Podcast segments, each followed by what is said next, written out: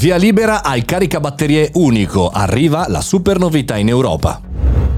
Buongiorno e bentornati al Caffettino Podcast, sono Mario Moroni e qui anche oggi davanti alla macchinetta del caffè virtuale chiacchieriamo, discutiamo e anche un po' critichiamo il mondo del digitale.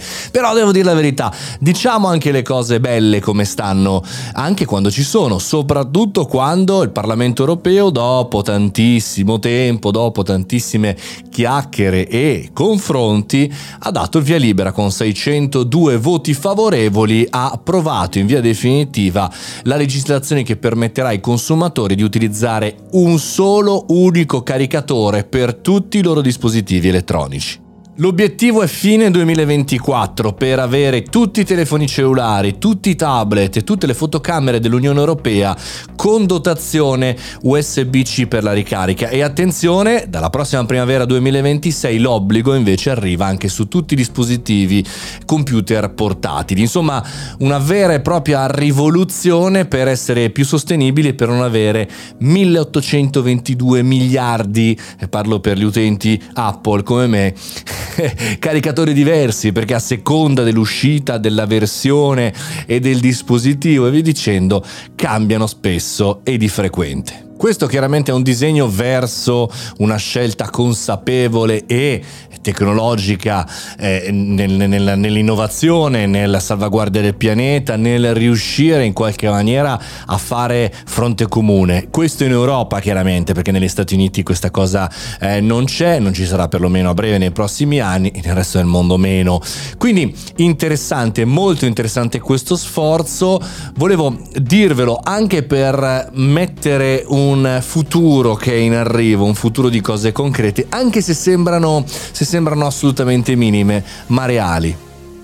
Questo obbligo si vede dal sito del loro Parlamento che vi invito ogni tanto anche a visitare, perché no, a risparmiare fino a 250 milioni di euro l'anno sull'acquisto di caricabatterie che diventeranno chiaramente inutili. E tra l'altro i caricabatterie smaltiti e inutilizzati equivalgono oggi a 11.000 tonnellate di rifiuti elettronici all'anno nell'Unione Europea, nella sola Unione Europea, quindi un gesto anche abbastanza concreto per quanto riguarda i numeri.